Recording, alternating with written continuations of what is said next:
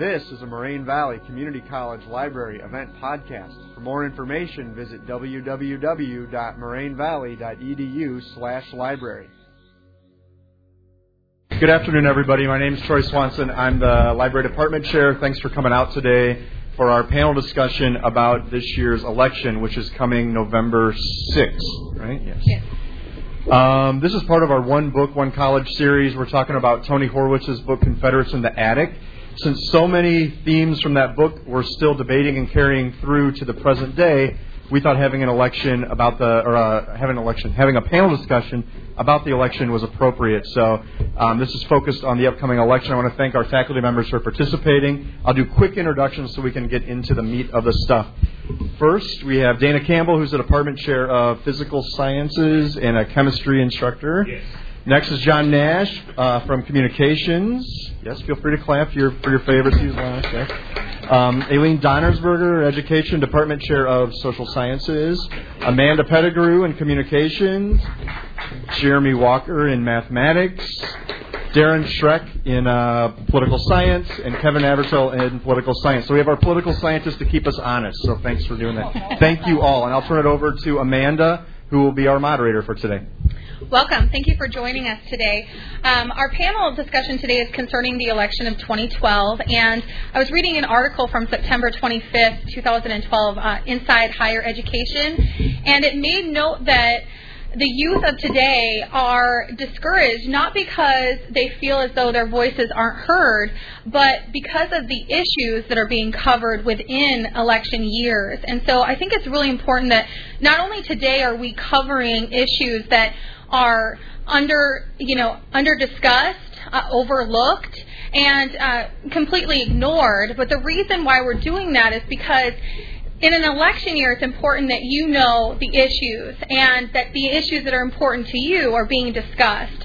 So, uh, behind our panel today, uh, they've taken great thought into what issues are being ignored. And that's our main question. What's at stake in this election of 2012? And uh, with that in mind, who would like to start us off by telling us what issue do you feel is being overlooked, ignored, understudied?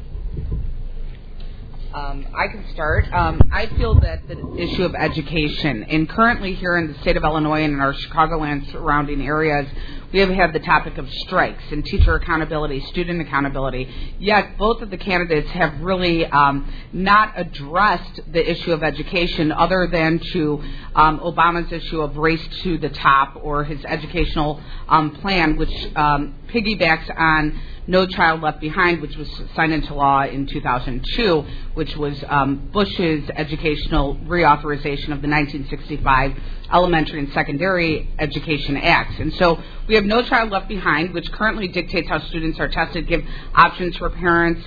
Um, and I have yet to hear either Romney or Obama bring the topic of K through 12 education to the forefront. We talk a little bit about higher education, but I think it's very important to note the connection between um, educational attainment at, to job security, which then, of course, helps benefit our society. And so we're at a point of, um, you know, many people without jo- jobs, higher unemployment rates, yet we're avoiding or not discussing the importance of setting um, the educational foundation at the earliest level, early childhood, and of course through K through 12 education up to higher education as well. Thank you, Eileen. Does anybody have a comment on that as far as any other thoughts on the educational aspect? And I just want to make note that you can ask questions at any point in our panel discussion. So uh, please feel free to raise your hand and we'll address your questions as we go through uh, the discussion. Uh, what other issues, in addition to that early education being primed for you know job security, what other issues are being overlooked? Well, you, you know what's interesting is you brought up um, issues that people care about not being necessarily discussed, especially issues that the youth care about. And I think what happens is uh, uh, there's got to be a nice way to say it. A lot of politicians are older, and as technology and issues change, they may not be totally informed. And so, one issue I've been very concerned about is watching how freedom on the internet plays out.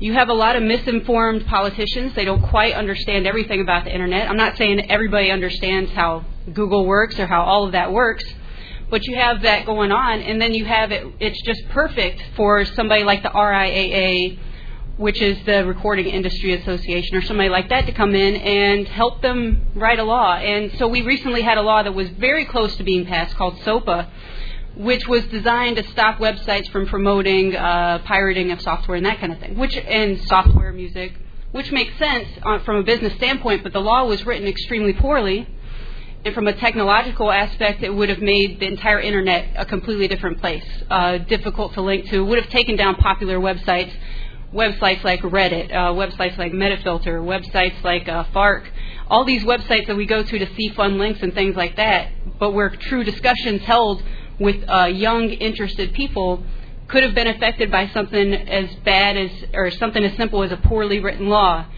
mainly because the politicians didn't quite know what parts were good, what parts were bad. They were relying on bad expertise. And so for me, that just comes from, I really think, just it, that's what can make it where it feels like uh, I don't know who to vote for or that kind of thing because it's hard to see who's informed with that kind of stuff. Very well said. I think that the point of there being that link between the young and then the old and our politician, how do they connect, uh, is a great point that uh, Jeremy brought up. Uh, any additional? Yeah, I'll, I'll comment on that too. Uh, I coach the speech debate team here, and one of the speeches that we ran a couple of years ago dealt with the internet regulations and deregulations. And uh, I think something that would be important, especially to the generation sitting here in this audience, is um, one of the elements that they were discussing was making the internet almost a tiered um, access availability similar to cable like cable TV, where you could pay for basic cable, you get the basic channels, then you've got to pay more for premium.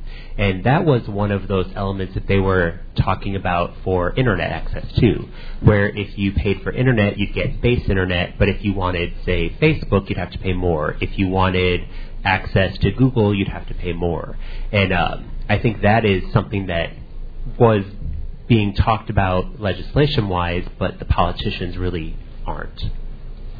Well, you know, I don't think that issue's gone either. The net, that's the net neutrality. If you hear that phrase, that's the net neutrality thing that they're talking about. And you can see, think about recent political things around the world. How would what would the Arab Spring have looked like if it wasn't easy to access stuff? And you say, well, it's just the U.S.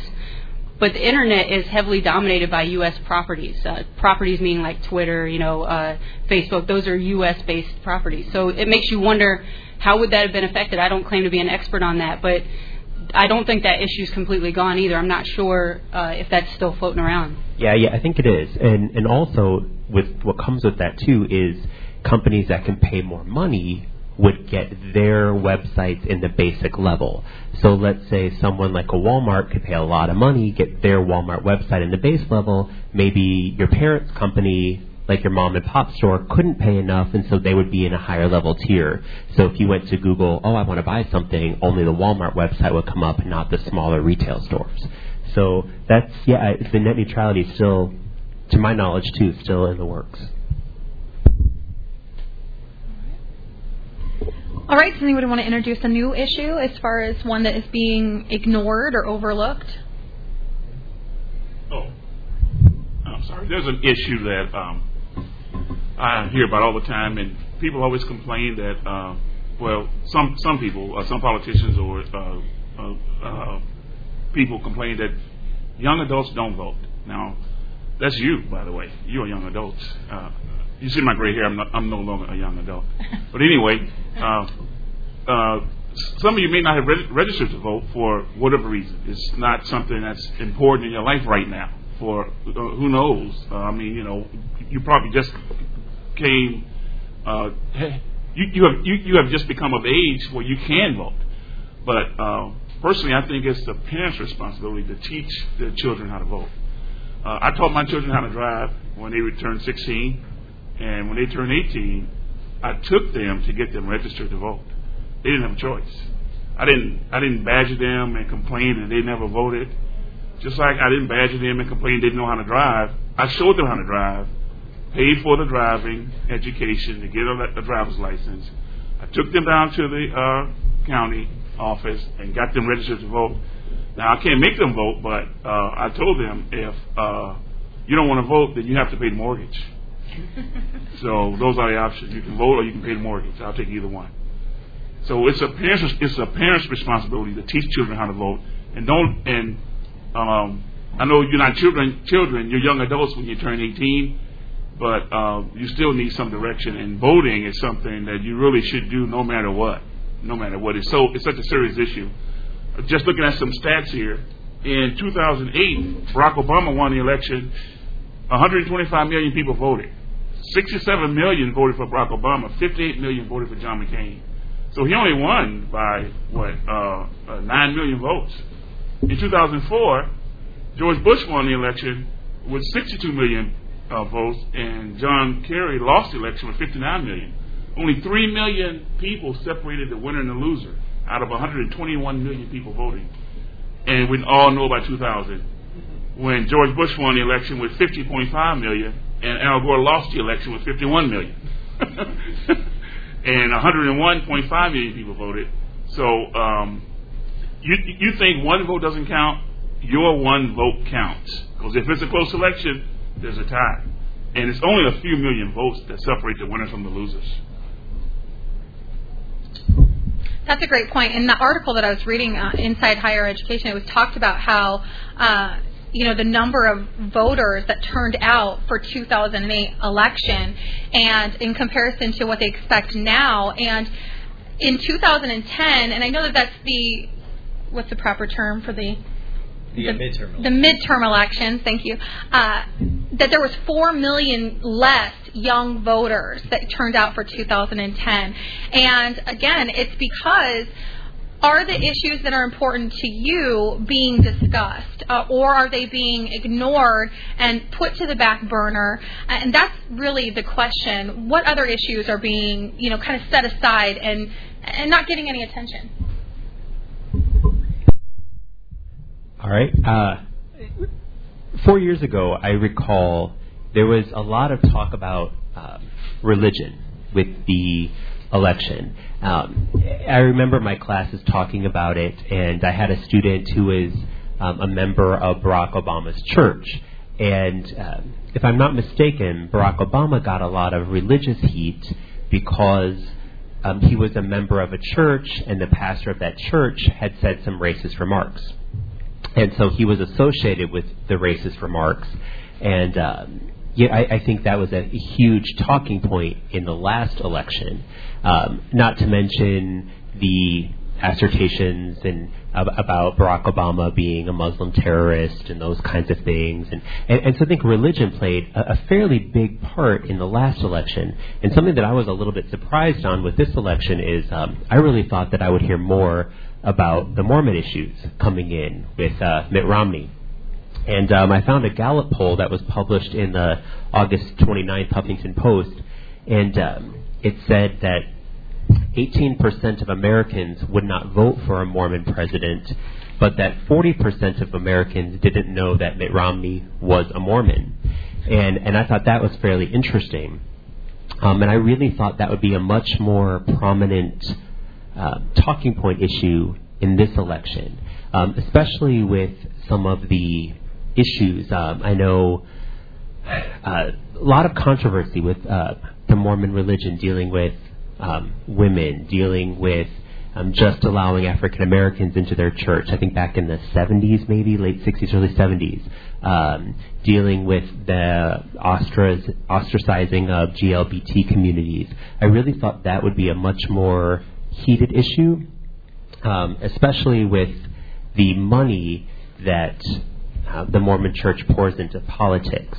Uh, they, what was the statistic? Um, according to the 2010 Fair Political Practices Commission report, uh, the Mormon Church donated over $200 million to defeat the, uh, the Gay Marriage Act in California. And I thought that was very interesting, and they were punished by that from the, the government because it's illegal for a tax exempt organization to a church to uh, promote politics. And I thought that would be a huge talking point, especially with this Sunday, the um, the what is it called? The Pulpit Freedom Act coming up this Sunday, where several um, thousand churches are all supposed to record their sermons and then send them to the IRS saying that we are going to talk politics and we dare you to revoke our tax exempt status. So I think that's a really interesting issue too that I don't think very many people know about. That a lot of religious organizations want this to go to a jury because they feel that their freedom of communication, their their right to speak out for who they believe in, is being compromised. So I thought that's a very interesting talking point that nobody is talking about. Anybody have a comment on that? What's that? Zach? The stats on um, the Mormons that, or people who knew that Romney was a Mormon. who. Uh, these is from a Gallup poll uh, published in the Huffington Post. 18% of Americans would not vote for a Mormon president, and 40% of Americans did not know that Romney was a Mormon. So that was from the August 29th Huffington Post. Any additional questions regarding the issues that have been brought up, whether it's SOPA and internet privacy or the religion issue? No, but I do. Okay, that was a question on healthcare reform, the importance of uh, healthcare reform and the views from each of the parties. Does anybody have any insight on that issue? You know, uh, I I have this feeling that the details are purposely not being discussed in the election because details mean that you might form a stronger opinion towards one candidate or the other. In other words, it feels as though the candidates are scared to put themselves out there too much in one direction or the other. That's the sense that I've gotten. And uh, I, I agree that's a very important issue because uh, for me, I have a family member with a uh, chronic illness. The costs are astounding. Luckily, we have insurance that pays for this, but I can't imagine, for instance, the daily injections that he takes cost over $3,000 a month. Can you imagine what we would do if we didn't have insurance? I'm not sure. It's almost like what if I suddenly decided that I would like to try a new job? There's I would have to be very careful about where I work. What if I wanted to start a new business? I would feel very uncomfortable with that because I know that well, you don't just magically get insurance when you start a business. But I would say that um, I don't know a lot of the details, and I think that's unfortunate. And I don't know how you guys feel about it, but I really do think it feels to me almost like the candidates are avoiding discussing too many details because it, it opens them up for attack. uh, The more specific they get. Um, I would agree with that. I um, went online and looked at this 2012 presidential election, 60 different issues side by side of each of the candidates. And so there's only three areas um, underneath health care. That's it, and the pressing questions that are, um, you know, put put forth. And so I'll just, um, for one, I'll just read them, and they're issues 34, 35, and 36 out of the 60 that I printed. Um, are the March 2010 federal health care reform laws, Obamacare, good for America? So one says pro, one says con. Obviously, Obama's pro, Romney's con. The next one, um, should there be a federal mandate for individuals to have health insurance? It says now Obama is pro for this. It says now pro, Romney is con. And the third is, should all Americans have a right, be entitled to basic health care? Obama's pro, and then it says not clearly pro or con for Romney. So, I mean, just, and I agree with what Jeremy was saying. I don't think there's a lot of information out there, and so they're per, or they're avoiding it, and so therefore we don't have, you know, the direct answers. I think personally myself on on the differences of the healthcare. But certainly, any of you, this was. I don't know what where I got this presidential candidate positions, and so certainly it's interesting, a nice little guide for any of you who are looking about major issues um, coming up in the election now would be a good time to, uh, since we're almost reaching the halfway point, um, would be a good time to point out that tonight does mark the presidential debates uh, taking place, and I think that in, in direct relation to your question and concern about the health care reform, that that hopefully is an issue that will be touched upon tonight.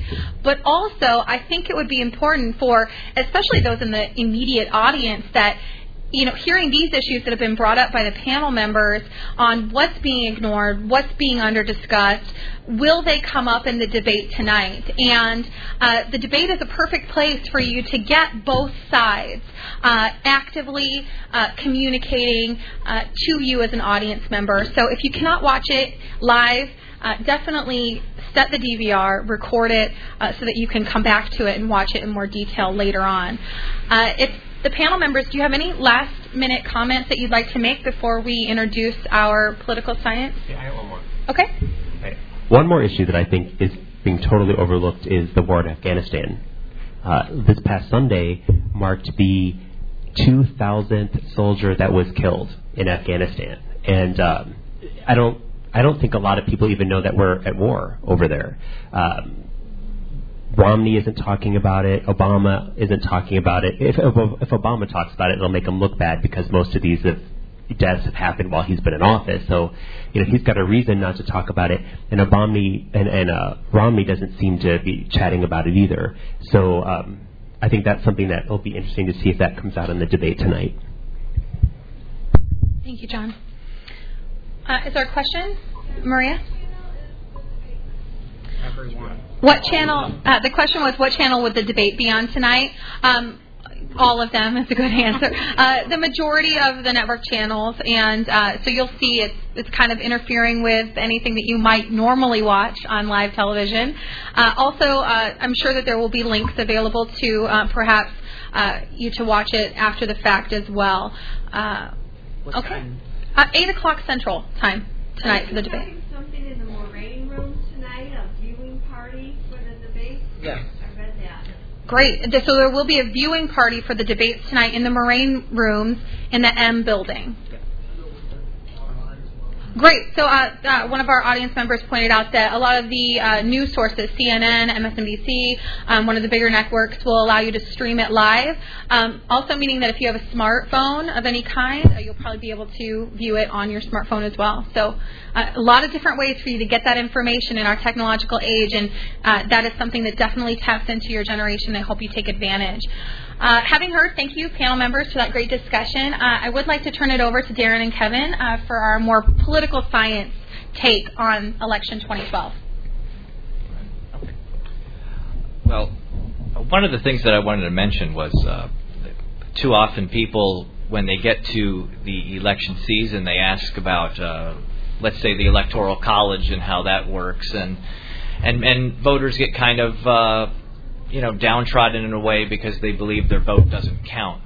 And uh, I always take the opposite opinion that your vote, no matter at what level, whether it's the local, state, or federal level, does count. And uh, you might think, well, uh, the state of Illinois is already wrapped up, and uh, Obama's going to win the state of Illinois, so why should I bother to go out? And uh, it kind of dovetails with something that I've been hearing from people on the panel already about uh, both sides uh, we hear the statement both sides in every election. Uh, unfortunately, that's not true. There are actually more than two candidates who are running for president. Uh, there is the Libertarian candidate Gary Johnson, who is a former Republican uh, governor from New Mexico. There is the Green Party candidate uh, Dr. Jill Stein, who ran for governor of Massachusetts against uh, Mitt Romney one year. There is a former Republican congressman from Virginia, uh, Virgil Goode, uh, who uh, is thought that if he, his name stays on the ballot, uh, might take votes away from Mitt Romney in the state of Virginia, which makes Virginia uh, a state that's up for grabs not only for Obama but for Romney. Uh, so there are more than two candidates. In some states, you have uh, five or six candidates on the ballot. In other states, you may have 10 or 15. Uh, in the state of Oklahoma, you only have two. But if you want to find out more about other candidates, and the reason why I bring those candidates up is that there is a law in this, in a federal law that states that if a candidate nationwide gets more than 5% of the vote, they automatically qualify, their party automatically qualifies to, to get on a ballot in any state for the next four years. In the state of Illinois, in order to qualify for a presidential uh, access to a ballot, you need to get more than 25,000 signatures on a petition. It's very difficult to do. Uh, in the state of Oklahoma, the number is in the thousands, and they make it very difficult. Where I believe they only allow you to get the signatures in about two or three weeks. And uh, in the state of Texas, there's a law that states uh, if you sign a petition for a third party candidate, let's say it's Gary Johnson, and you also sign one for the Green Party candidate Jill Stein, uh, if they find the signature on both petitions, your signature is invalidated. And the more that happens in the state of Texas, the less likely a candidate like Gary Johnson can get on a ballot. Uh, in the state of Michigan, for instance, they have a law called a sore loser law, where if you ran in any type of election previously in a primary for any type of race, in this case being president, Gary Johnson ran for president in the Republican Party. He was invited to two debates, and they had about 30 or 40 debates. He was invited to two. His name was still on the ballot in Michigan, even though he had dropped out. He couldn't get his name off of the ballot. His name will not be on the ballot in the state of Michigan because they consider his name, his candidacy, a sore loser candidacy. So if you wanted to vote for Gary Johnson, let's say in the state of Michigan, uh, you have to write his name in. So, does your vote count in the state of Illinois? Absolutely, it does. If you decide not to vote for one of the two major parties, a third party candidate does benefit. If the third party candidate, like I said, gets 5%, then their, their candidacy means that their party automatically gets ballot access. And that's one of the things we don't realize that, yes, we like to say both sides. And yes, if you go to Twitter and you go to Facebook and you read these third party candidates and what they stand for, some of them sound very familiar or, or very similar to a, a major party. But issues such as net neutrality and even education, one being more talked about, I would say, education than the other, uh, you can find these candidates talking about these issues. The problem is, is that these issues that we're discussing here, and they are viable and legitimate issues to discuss, are not hold, are held in high standing by the two major parties. The two major parties see these issues as fringe. And it's only until the fringe, whether it's youth voters or senior citizens or the middle class, get up and vote, that they'll realize that these issues are mainstream. So if you want to find what the candidates are talking about, go to their websites, go to the social networking as well. I'm on the social networking, uh, working with uh, Gary Johnson and Jill Stein to see what they're talking about. Jill Stein was the only candidate in Chicago talking about the Chicago teacher strike. Gary Johnson's the only one talking about uh, the devaluation of the dollar. And if you think about it, the economic situation that we're in is one of those issues that I know we're not discussing it as possibly what's important to young voters or, or members of this audience. But when you talk about the economy now, and that we're six tri- $16 trillion in debt, what's going to happen four years from now? I think the title of the our panel is What's at Stake? And you have to think what it will be at stake for you in the next four years. Will you have that job? Will your family have that job? How important is the economy in your life? It's very important, I would think. It may not be important where you say, okay, I can retire tomorrow because you know you can't. But what happens today will have an effect on whether you can retire at the age of 55 or 65 or 75. So we, those are some of the things that we should consider as well during this election.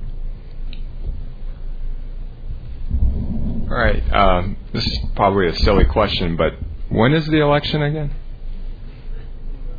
November 6th. That is correct. But actually, we started early voting in Iowa last week. And on Tuesday, we started early voting in Ohio. And it's predicted, uh, well, in the 2008 election, about 35% of all votes were cast before the official date of the November election. And it's estimated that this year, perhaps as high as 40% of all ballots are being cast. It's something to think uh, to think about as far as uh, you know the importance of these debates starting tonight are, are are definitely important. But some people are already decided, and some people have already cast their ballot, especially in some of these key swing states. There's 32 states, including the District of Columbia, that have early voting. I wanted to show, I'm going to hit on a few different elements that I think are interesting and, and maybe uh, trying to, not to get too much into the horse race mentality of who may win, but just looking at the presidential race, and I'm sorry, Darren, between the two major candidates of uh, that have, according to the polls, the best likelihood of, of winning. And so maybe a, a couple elements that might be good news and bad news for the incumbent president, Barack Obama. I'm sure a, a, a couple of uh, websites that have some data, and hopefully, from where you're sitting, uh, you can see this. Well, first of all, uh, the the first website that I have doesn't have much uh, data, but I just wanted to show it as a source. This comes from Nate Silver. He runs a blog on the New York Times website. And uh, his point in this uh, article is basically saying 45 days before an election, um, going back, uh, I think they go back to 1936, that there's only been one example of somebody who was ahead in the in the polls uh, who did not win the popular vote, and uh, oh, I'm sorry, that did not win the electoral college, and that was, uh, of course, Al Gore in 2000. So typically, when you are ahead at this stage, as Barack Obama has has been, um, it, the, the likelihood of of reelection is very high. Um, also, in the last 45 days, it's typically the the uh, incumbent that, or I'm sorry, the, uh, in the last 45 days, the person who's behind in the polls uh, generally does not gain in those last 45 days to uh, to, to to make that uh, make up what they've they've already been behind. So. Um, I guess in, in in many ways that's a lot of good news for Barack Obama. Another interesting um, demographic that I wanted to point out is that uh, we'll have 4 million more Hispanic voters who are registered to vote in this 2012 election compared to 2008. And as you may recall, back in 2008, Barack Obama won the Hispanic vote by, he received 67% of the uh, Hispanic vote. Now, just because you're registered to vote doesn't mean that you will vote in this um, or this data from Pew Research demonstrates that their uh, voter turnout amongst Hispanics is lower uh, than whites and blacks. But um, especially in some of the key swing states, uh, such as Nevada uh, and Florida, even Wisconsin, this can be a significant uh, demographic to keep in mind. Okay, bad news for potential bad news uh, for Barack Obama. So we were talking a little bit about voter turnout and engagement, and we started off by talking about, in particular, the youth vote. Uh, this data also comes from the Pew Research Center, and it's showing that youth engagement is down significantly from 2008. And um, you guys hopefully can read this from where you're at. Is that correct? Can you see this pretty well? Uh, but I just wanted to point out for the podcast, uh, for those who do not have the luxury of seeing this, that um, as far as the comparison of the youth from 2012 to 2008, and by youth, um, they're characterizing this as 18 to 29, so the youngest voting demographic. As far as following the campaign news very closely, in 2008, 35% of all 18 to 29 year olds uh, indicated that they were following closely, and now it's a half that at 18%. Uh, as far as definitely planning to vote, 18 to 29 year olds in September of 2008, 72%. And in September 2012, it was 63%, down 9%. And then perhaps most importantly, as far as whether uh, you are registered to vote, and this question the Pew Research asked whether you are absolutely certain you are registered to vote, and only 50% of 18 to 29 year olds indicated that they were registered to vote. Uh, significantly lower than any other age demographic, especially those age 65 and older. So I know we talked a little bit about some issues that might be neglected for that pertain to 18 to 29 year olds, but you know, as a from a self-interested standpoint, if you were running for office, uh, which voting demographics would you pay attention to? Uh, you know, the ones that uh, are more likely to vote, I guess, would be the the correct answer to that, uh, as we all know. And then um, one last thing that I'll bring up is, you know, Darren talked about, mentioned the importance of the economy already. Uh, maybe you recall uh, one of the key elements of the 1992 election and this famous phrase, it's the economy, stupid. Well, uh, that's certainly true today. Uh, as far as, again, from the Pew Research, uh, a survey uh, from September 12th to the 16th of this year, as far as voters' priorities, percentage of voters saying that each is very important to their vote, economy was listed as 87%, jobs 83%, and then healthcare 74%, education 69%, and uh, I'll let you guys see the rest of this on your own. But um, it's definitely a key issue. So as I listed this under the uh, category of perhaps bad news for Barack Obama, unemployment rate is still 8.2 percent. Uh, economic growth has been limited. And uh, clearly, you know, I'm sure in the debate tonight we'll hear Mitt Romney bring up, you know, uh, some of the comments that Barack Obama made early on in his uh, administration of what he expected unemployment to be and what he expected the stimulus to do. And um, so this could be a factor, uh, well, it's definitely going to be a factor to many voters in this upcoming election. And I thought I'd just quickly browse through a couple of these issues just so you guys can kind of see as far as um, the data that they have on, on voter preferences. Uh, this darker blue line indicates uh, is for smaller government. So 56% of voters indicated they prefer a smaller government, whereas uh, 35% of people prefer bigger government providing more services. Another interesting point is uh, as far as the voters of uh, people who say that they're going to vote for either Barack Obama or Mitt Romney, what issues do they prefer? And as far as the budget deficit, which uh, Darren brought up as well, uh, Barack, I'm sorry, Mitt Romney has a clear advantage for uh, voters who believe that is important.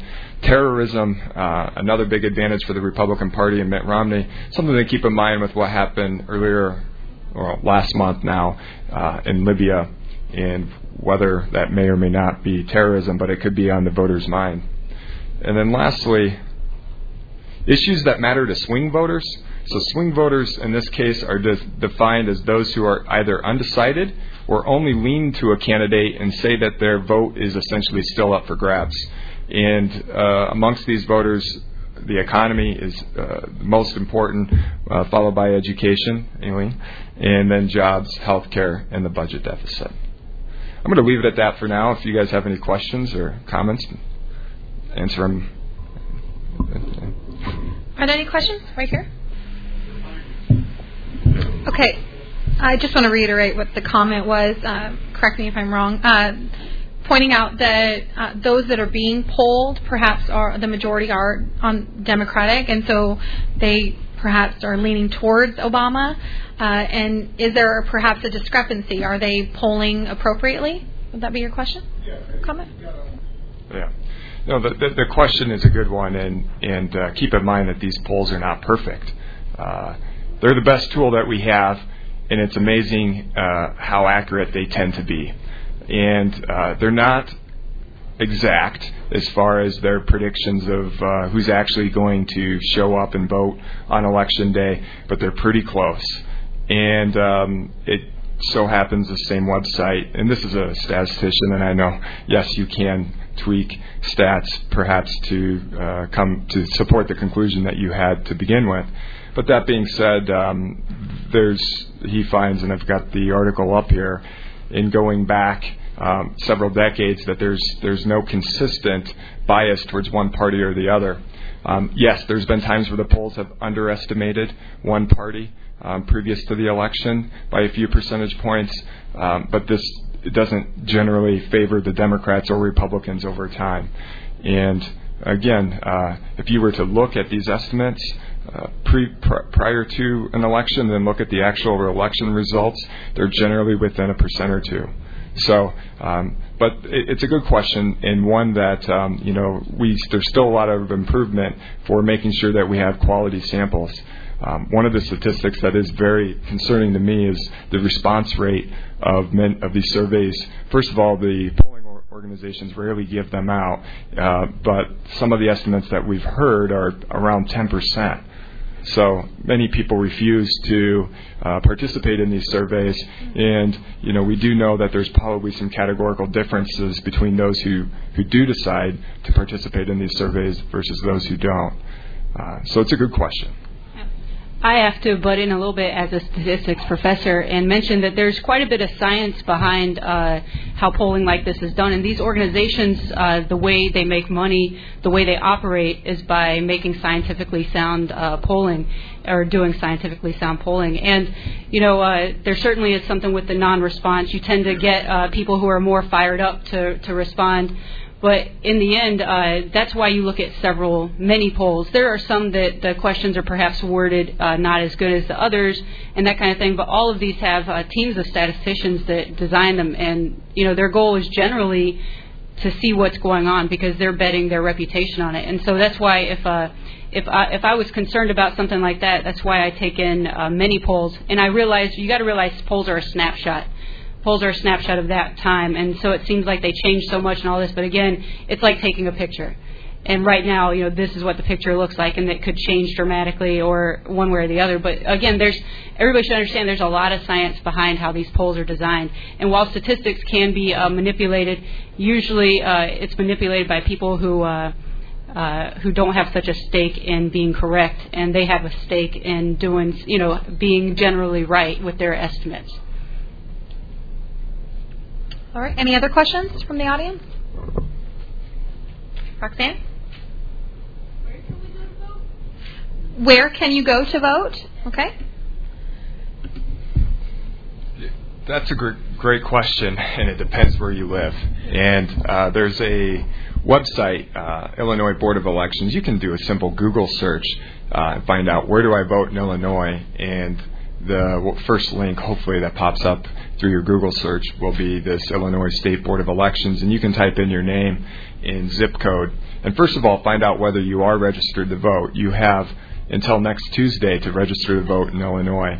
So you can find out whether you're registered to vote, and then when you do so, you can find out where your polling, uh, where you uh, your precinct is for you to cast your vote.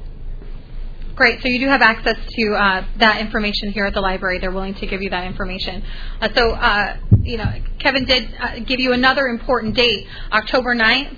Uh, next week is the last day to get registered. So definitely, uh, you know, if you're not registered already, you can use the election board website to find out if you're registered, and then you can get yourself registered and also start talking about, you know, being registered, getting out to vote uh, and issues that are important to you. Uh, whether it's healthcare reform or you know piracy, religion, education. Uh, but I think that Dana really brought up a great point in that the responsibility of voting, whether you were taught at home or not, um, we are telling you now that uh, it is important and your vote does matter. And uh, hopefully you'll start talking about things. You'll watch the debate that again is on tonight, uh, and get even more information on the issues that uh, you might find out that you're surprised by some issues that are you didn't know were important to you, but after watching the debate and getting more information, they really are. Uh, a lot can happen in four years, so definitely. Is there anything else to add, or? Well, at the there are many other races that are taking place. Uh, there in Illinois, the the major races would be outside of the president are uh, elections for House of Representatives. Uh, right now, the Republicans have a majority in the House. Uh, in many states, well, in every state, you have every seat is up for election in the House of Representatives, and then you have about a third of the 100 seats that are available in the United States Senate. They are being contested, and uh, right now the Democrats have uh, control of the Senate. So you might be thinking, how does the election apply to me? Well, at the local level, if you want to call it that, for the House of Representatives, a lot of, of course, the laws that take place uh, initially start or initially begin at the House level. So uh, they're the ones who make the laws. They're the ones who push it onto the president if it passes through both houses. Uh, so it's also important to vote uh, in those elections as well. There are other states, like I said, that have contested uh, Senate races, which they're going to be turning out in uh, higher numbers as well. Any uh, comments on either Mark Kirk or Jesse Jackson Jr.? Um, both political candidates, I believe, both up for reelection, and both are sort of um, in, incapacitated. Actually, Mark Kirk would be up for reelection in uh, 2016. In two more years?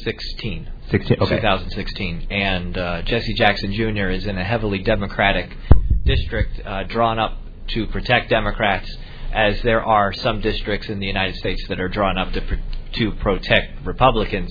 Uh, Jesse Jackson Jr. has been uh, incapacitated. He had been at the Mayo Clinic. Nobody had been able to uh, visit him. Uh, he wasn't making public statements about his health, and yet will probably win re-election with about 88% of the vote. So it also shows that if you live in a district that is heavily drawn up to protect your interest, or protect your party interest, uh, you don't even have to be present, and you can win it without a problem. Uh, a question here in the audience. You know, Uh, his point was uh, asking about uh, voters, and you know, is it really that our vote doesn't count, or is it that uh, the politicians, the elected officials, are going to do whatever they want? you know, there's something called the uh, responsible party model, where we believe that people who are elected into office follow their party platform and then execute what the party platform is all about. And then there are other models that say no matter who we elect, no matter what they stand for, they're probably going to do their own thing anyway and not follow through with their platform. And I think that's where a lot of the, the angst comes from against voting because the attitude is no matter what they say to me, they're going to do something else once they get elected. I think that's where the disconnect comes from. And uh, the article that I've ma- made mention of a couple times, the Inside Higher Education article from September, uh, basically backed up what Darren just said about it's not that young the youth vote thinks that uh, their vote doesn't matter. It's that they basically are viewing the political system, the electoral vote, as being corrupt process, and um, that that's actually uh, hindering most youth from getting out there and voting, rather than the apathy. So it's a great point that you bring up.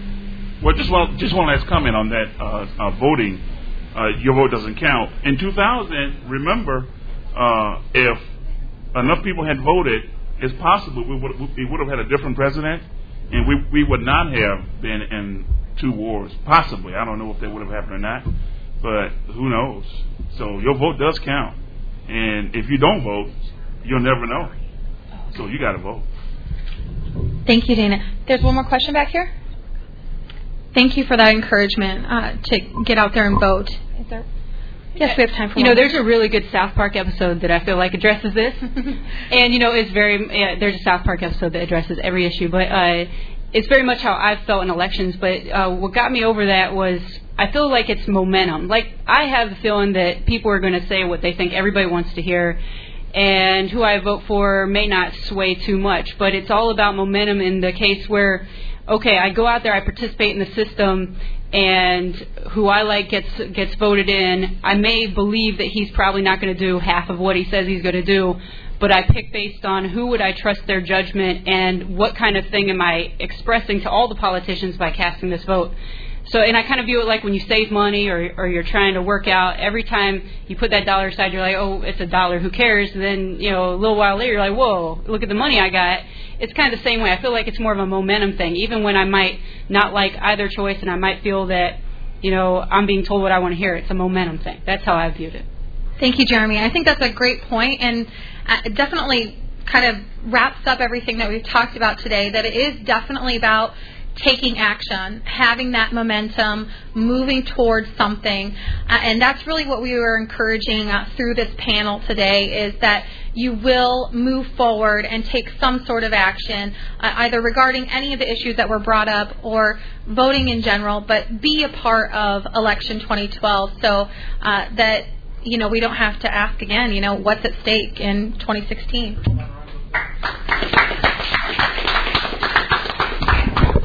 Okay, thank you everyone for coming. Thank you, panel members. Have a great afternoon. Thanks for listening to this Moraine Valley Community College Library event podcast. For more information, visit www.morainevalley.edu slash library.